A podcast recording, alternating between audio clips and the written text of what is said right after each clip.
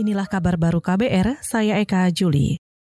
Saudara pendiri aplikasi Gojek, Nadiem Makarim, sudah menerima tawaran Presiden Joko Widodo untuk menjadi menteri di Kabinet Kerja Jilid 2.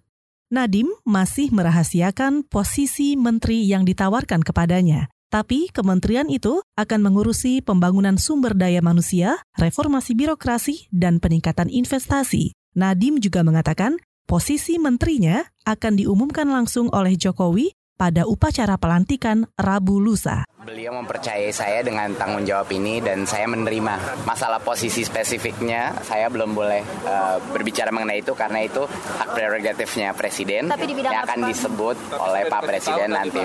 Sudah dikasih tahu dan saya sudah menerima secara formal. Pak, apakah digital ekonomi? Kita mendiskusikan butir-butir mengenai visi ke depannya. Hal-hal lebih mendetail mengenai visinya Pak Presiden seperti pengembangan SDM, reformasi birokrasi, peningkatan investasi dan lain-lain. Pendiri aplikasi Gojek Nadiem Makarim menambahkan, tugas membangun sumber daya manusia, mereformasi birokrasi, dan meningkatkan investasi sudah cocok dengan keahliannya.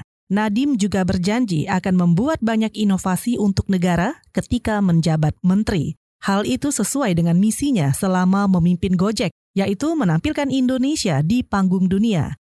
Nadiem juga menyatakan sudah melepaskan jabatannya sebagai CEO Gojek mulai hari ini.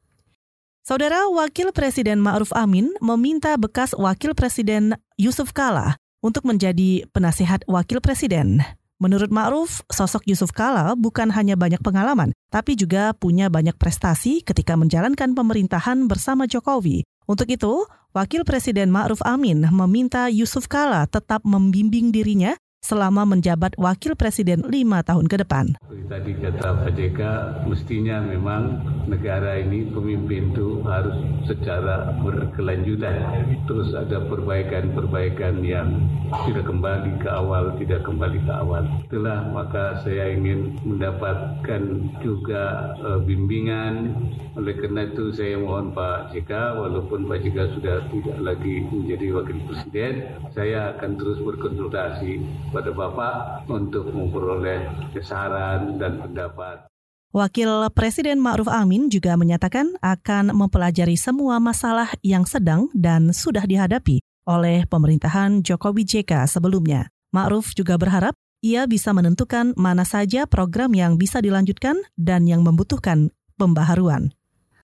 Persidangan atas tujuh tersangka kerusuhan di Jayapura, Papua yang terjadi akhir September lalu rencananya akan digelar di Kalimantan Timur. Juru bicara Polda Papua, Ahmad Mustafa Kamal menjelaskan, dari sisi analisa keamanan, Kalimantan Timur merupakan daerah yang paling aman untuk menggelar sidang dibandingkan di Makassar maupun Jakarta.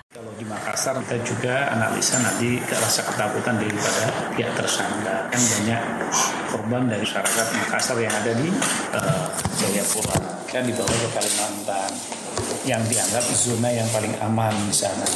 Kalau ke Jakarta terlalu jauh.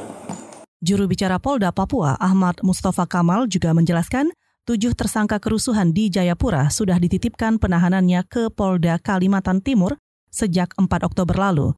Alasannya karena faktor Kamtipmas dan menghindari munculnya potensi gangguan keamanan dalam penegakan hukum terhadap tujuh tersangka itu. Saudara demikian kabar baru, saya Eka Juli.